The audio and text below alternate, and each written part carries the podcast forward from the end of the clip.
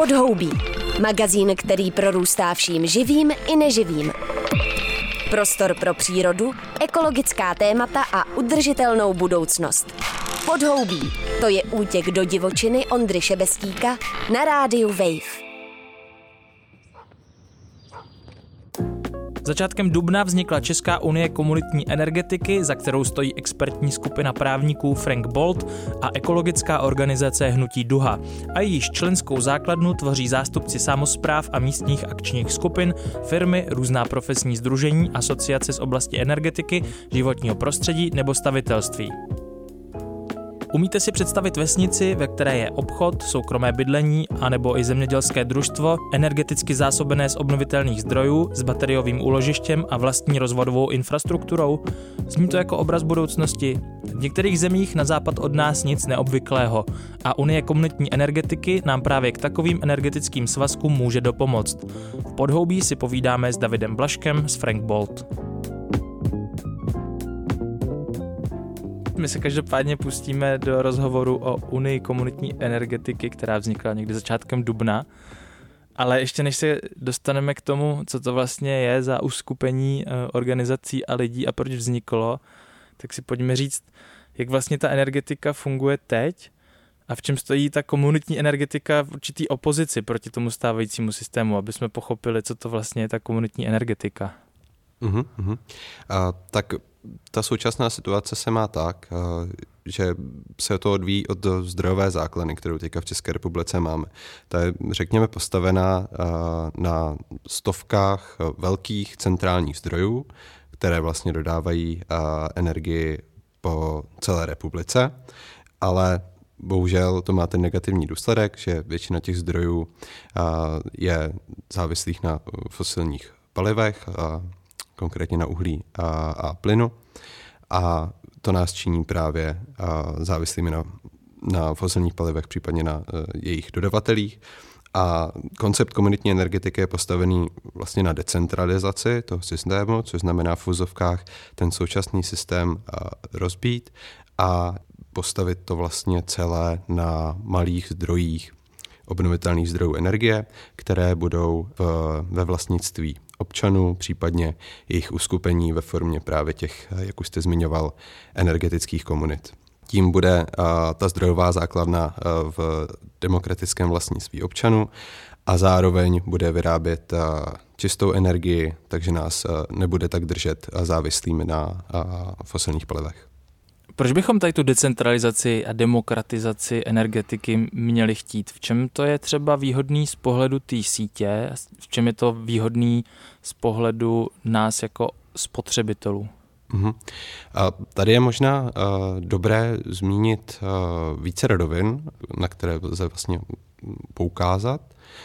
Jedna je ta čistě ideová, řekněme. To znamená, že ten současný systém je postaven především na několika velkých korporacích, které vlastně mají, dejme tomu, monopol nad naprostou většinou energetického trhu a neumožňují vstupu občanů, případně jejich uskupení nebo dalších subjektů vlastně na ten trh.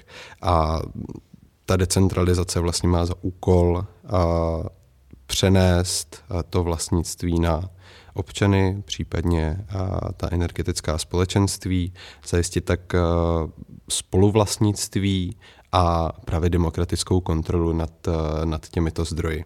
A další rovina je právě ta čistě energetická, řekněme, a to se právě odvíjí od té zdrojové základny, jak, jak už jsem zmiňoval. Je to možnost, jak se odpoutat od závislosti na fosilních palivech. Minimálně z, z pohledu jedince, případně těch menších uskupení. Samozřejmě nebavíme se tady o systémové rovině, kde jsou zapotřebí mnohem větší zásahy ale uh, právě ta decentralizace zdrojů je jednou z možností, jak třeba dosáhnout ty klimatické závazky, které Česká republika má uh, vůči, vůči Evropské unii. No to zní hrozně sympaticky vlastně jít uh, proti těm velkým uhlobaronům a velkým hráčům, kteří jsou ekonomicky silní a zároveň znečišťují to prostředí. ale myslím si, že tam může být jako velký komplikace na té úrovni realizace. Za prvý, ta energetika je vnímána jako něco, co vyžaduje velkou expertízu, a za druhý, tady ta centralizovaná energetika napájí ty naše velký průmyslový uh, kolosy, které vlastně jsou součástí naší ekonomiky, velkou součástí české ekonomiky. Dá se vlastně jakoby do tohohle prostředí nějak jako snadno vstoupit a pravděpodobně asi ne, když musela vzniknout tato unie. Je to tak, jak říkáte. Já vidím právě v komunitní energetice tu výhodu, že je to velmi, velmi pestrý pojem a neváže se na jeden zdroj nebo na jeden organizační nebo provozní model, ale lze ji právě aplikovat v mnoha, v mnoha různých subjektech a na mnoha různých příkladech. Ale máte naprostou pravdu, že je tady právě poptávka po decentralizaci, nicméně ten systém je teďka bohužel pro nás a i legislativa je bohužel pro uh, obnovitelné zdroje nastavená tím způsobem, aby se zde udržoval pomyslný status quo, to znamená hlavně žádné změny uh, ve fosilním průmyslu. Když bychom se podívali na to, eh, jak takové komunity vypadají, když teda eh, bychom mm-hmm. tu mhm. ideu teď přijali jako, jako jednu z možností a doufejme, že se bude opravdu rozvíjet do budoucna snad i rychle, jak ty komunity mohou vypadat, který si tyhle ty energetické toky dokážou zajistit sami? A konkrétní podoba těchto komunit může být velmi pestrá. Já možná začnu od nějakých základních principů, na kterých je komunitní energetika postavená. A to je možnost podílet se na výrobě, spoluvlastnictví energetických zdrojů a infrastruktury, a společná regulace spotřeby a samozřejmě i možnost distribuovat tu energii. To řekněme, že jsou ty základní principy, které jsou plošně aplikovatelné na energetické komunity, případně energetická společenství a samozřejmostí je participace různých subjektů.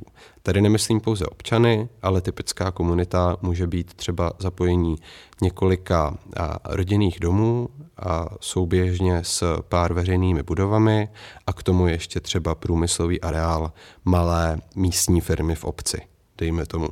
S tím, že jeden ze zásadních prvků je možnost sdílet elektřinu mezi sebou, což tento koncept v současné době české právo zatím nezná. Já si to zkouším třeba představit teda, dejme tomu, že si vyberu nějaký malý město, jako je třeba Benešov a tam se několik bytových domů domluví, že by se chtěli stát energeticky soběstačnějšími, plus třeba je poblíž nějaká menší uh, fabrika na výrobu kartáčků, plácnu a mhm. ty si budou chtít uh, taky energeticky uh, přilepšit, to znamená osamostatnit se trochu od té sítě. Jak to vypadá potom jakoby majetkově a co se týče zprávy té samotné sítě, zprávy těch investic, který do toho musí uh, ti lidé dát, jak si vlastně jako mezi sebou dělí tu zodpovědnost za to, aby to fungovalo? Mm-hmm. Tady možná trošku narážíme na uh, legislativní bariéry, protože legislativa, která by ukotovovala komunitní energetiku v České republice, zatím chybí. Nicméně prakticky by to mohlo být tak, že si uh, ty dané bytové domy, jak jste zmiňoval, založí, uh, dejme tomu, družstvo, uh, případně spolek, a ten spolek vlastně následně bude, bude investovat do obnovitelných zdrojů energie a pokud už si tedy hypoteticky představíme situaci, že budou legislativně definované činnosti, práva a povinnosti energetických společenství, tak pak následně si budou moci mezi sebou tuhle elektřinu sdílet. Berme to tak, že třeba v bytových domech je spotřeba každé domácnosti trošku jiná, protože z ní samozřejmě žijí, žijí typově jiní obyvatele a když třeba můj soused má nějaký přetok z fotovoltaické elektrárny, kterou třeba máme na bytovém domě, tak se můžeme uh, domluvit, že on mi ji přeprodá a přeprodá mi ji vlastně levněji, než by ji kupoval uh, ze distribuční sítě od distributora. Pojďme teď trošku k těm technologiím. Eh, v jaký fázi jsou ty technologie? Jsou na to připravené? Jaký obnovitelní zdroje se používají? Co úložiště, baterie a tak dále? Uh-huh. A tak technologie ty jsou nedílnou součástí komunitní energetiky a je pravda, že na ten boom, dejme tomu, ještě čekáme, nicméně už teď víme, že není problém pořídit typicky akumulaci a baterii pro chytrou čtvrť menší, dejme tomu tak, aby vlastně se tam ukládal dostatek, dostatek těch přetoků, aby se to i ekonomicky vyplatilo. Nicméně my očekáváme, že ty technologie se budou souběžně rozvíjet s tím, jak se bude rozvíjet celý koncept decentralizace energetiky, protože potom v současné době, dejme tomu, stojíme na Prahu, minimálně v České republice, na Prahu tohoto trendu a ten se bude rozvíjet, řekl bych, ve všech oblastech, jak v oblasti ekonomiky, tak právě v oblasti technologií, případně práva a dalších. Já mám pocit, že nějaký obce v Česku už jsou energeticky soběstační, takovým nějakým ostrovním způsobem. Víme o nich něco? Uh-huh. A ty modelové komunity, když tomu takhle budeme říkat, a tak v Česku už určitě můžeme najít, byť se samozřejmě, a jak už jsem zmiňoval, nejedná o typická energetická společenství z pohledu práva, nicméně tam jsou úplně jasné prvky komunitní energetiky. Velmi běžným příkladem je obec Kněžice, která je na Nymbursku a ta je vlastně čistě uh, energeticky soběstačná a využívají tam právě kotle na biomasu a bioplynovou uh, elektrárnu. Uh, nebo další příklady komunitní energetiky můžeme v Česku najít například v Mikolajcích na Opavsku, které vlastně mají kombinaci kotle na pelety a fotovoltaické elektrárny, která jim napájí tři veřejné budovy, například obchod a vlastně výhodou je to, že tam je součást i akumulace, takže dejme tomu, že při výpadcích energie a nedojde ke znehodnocení těch potravin nebo právě v blízké hasičské stanici, která je taky napojená na tento systém. V případě výpadku proudu bude všechno, všechno zařízení dostupné. A když se podíváte na nějaký příklady do zahraničí, kde už třeba komunitní energetika je v nějakém větším měřítku rozvinutá, tak odkud třeba čerpáte inspiraci?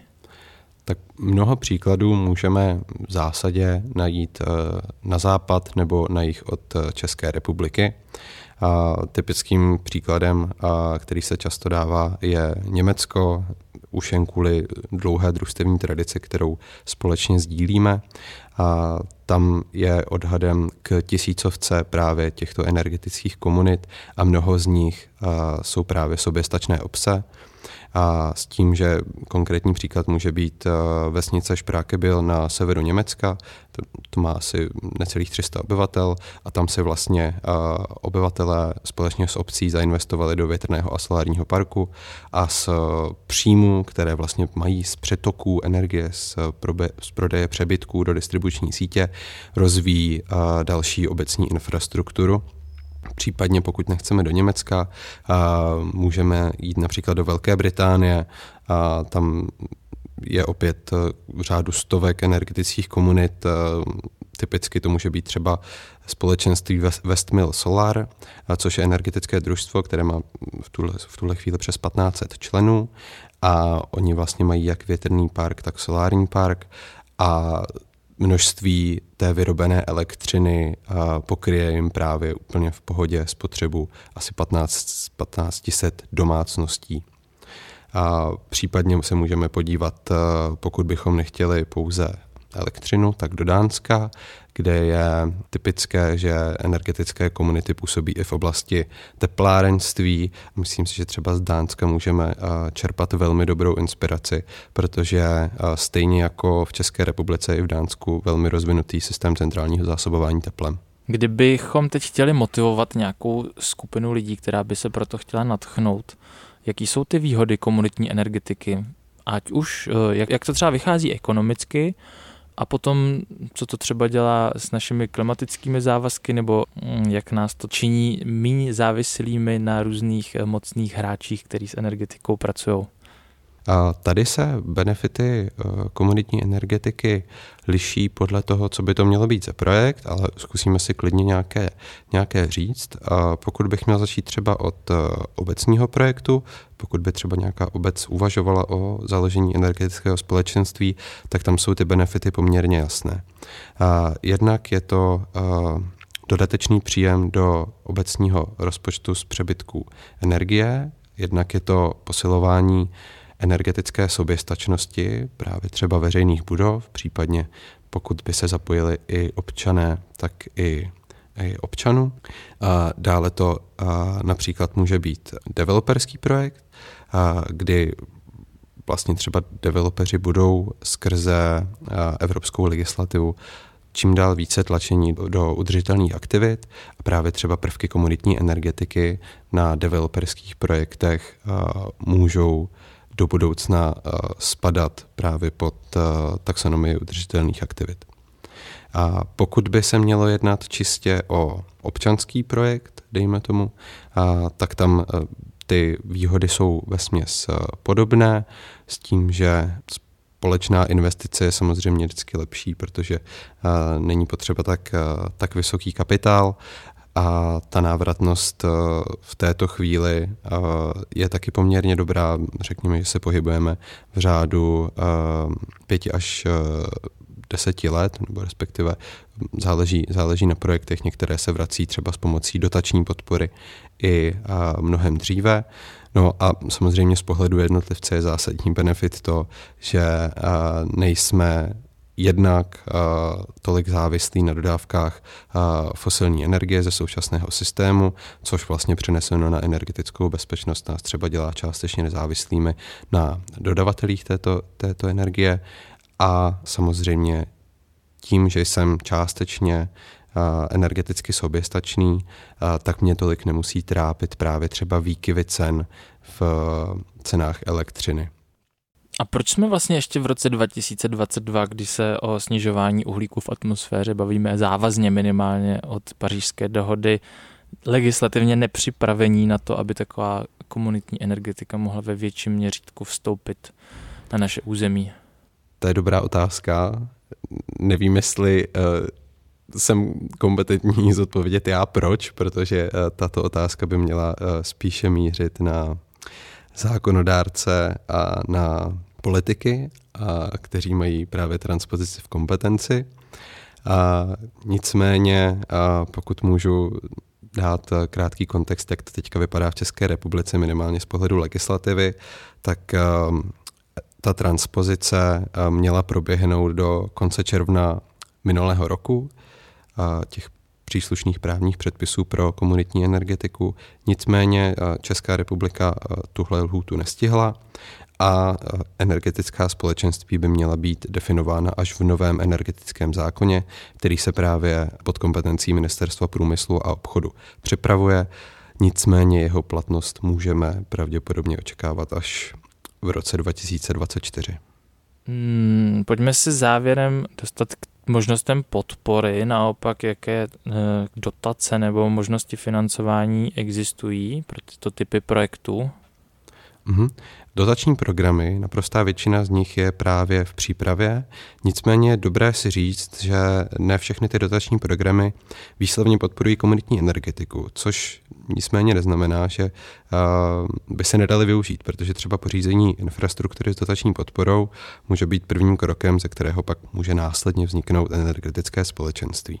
Co se týče konkrétních programů a prostředků, tak uh, pravděpodobně největší uh, program na podporu přechodu k obnovitelným zdrojům energie je Modernizační fond, kde a, jsou teďka velmi aktuální výzvy z programu RS Plus pro obce, které budou pravděpodobně v, na přelomu května a června již vyhlášeny. A tam je alokace cirka 5 miliard korun a ta výzva bude k dispozici k pořízení například fotovoltaiky, jak pro malé, tak i pro velké obce. Z modernizačního fondu je ještě zajímavý program Komuner, který se má přímo soustředit na komunitní energetiku. Nicméně tento program v tuhle chvíli teprve vzniká a nabírá nějaké konkrétnější obrysy a můžeme ho očekávat až v roce 2023. Z dalších a notoricky známých programů je například Nová zelená úspora, která v její nové verzi, která bude pravděpodobně k dispozici v polovině nebo na podzim tohoto roku, bude obsahovat i podporu pro bytové domy a zároveň bude částečně financována z Národního plánu obnovy, což je plán, který má České republice mimo jiné pomoci s hospodářskou obnovou a z toho Národního plánu obnovy je tam vyčleněno zhruba 100 milionů korun na předprojektovou přípravu těchto energetických společenství. To znamená třeba navrhnout si takovou energetickou koncepci energetického společenství. Případně zafinancovat minimálně částečně energetického koordinátora, který bude mít to celé společenství organizačně na starost. Pro obce pak ještě možná naposledy zmíním, je zajímavý program, operační program životní prostředí a tam se bavíme o alokaci pro obnovitelné zdroje asi 8 miliard korun s tím, že z nich se právě třeba dají pořídit, dá pořídit infrastruktura a nejenom, nejenom fotovoltaika, můžeme se bavit i, i o čerpadlech tepelných a tak dále. Každopádně co chceme s Unii minimálně v oblasti dotací dosáhnout je, aby si ty dotčené subjekty, například obce, mohly vlastně v každém tom kroku sáhnout na určitou formu finanční podpory, to znamená od předprojektové přípravy až po realizaci projektu a následně eh, jeho provoz. A pojďme úplně na závěr představit teda Unii komunitní energetiky, kdo jsou její členové, jaký jsou mise, úkoly a vize zároveň. Tak Unie komunitní energetiky je združení subjektů, které vzniklo se společným cílem podpořit rozvoj komunitní energetiky v České republice. Ten poput pro vznik byla víceméně poptávka po tématu decentralizace energetiky a po komunitní energetice a to jak z řad komerčních subjektů, tak i z řad samozpráv, případně neziskových organizací. A proto jsme se rozhodli všechny tyto hlasy spojit a dát je pod hlavičku Unie komunitní energetiky, kde se budeme věnovat v jednotlivých tématech jejímu rozvoji.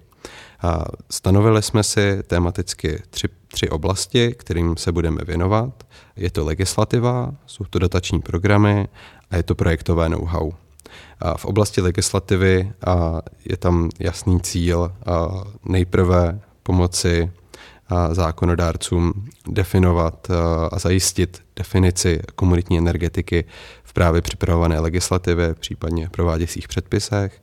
V oblasti dotačních programů se chceme soustředit na to, aby ty programy byly srozumitelně napsány, měly jasné a přívětivé podmínky pro žadatele a právě, aby se v každém kroku projektu dalo dosáhnout na nějakou finanční podporu. A co se týče projektového know-how, tam se chceme soustředit především na přenášení příkladů dobré praxe, například ze zahraničí. A nicméně to téma je tak pestré, že se nám třeba otevírá i prostor pro spolupráci mezi investory a obcemi, případně vytvoření participativního organizačního modelu takového energetického společenství říká expert z Frank Bolt David Blažek.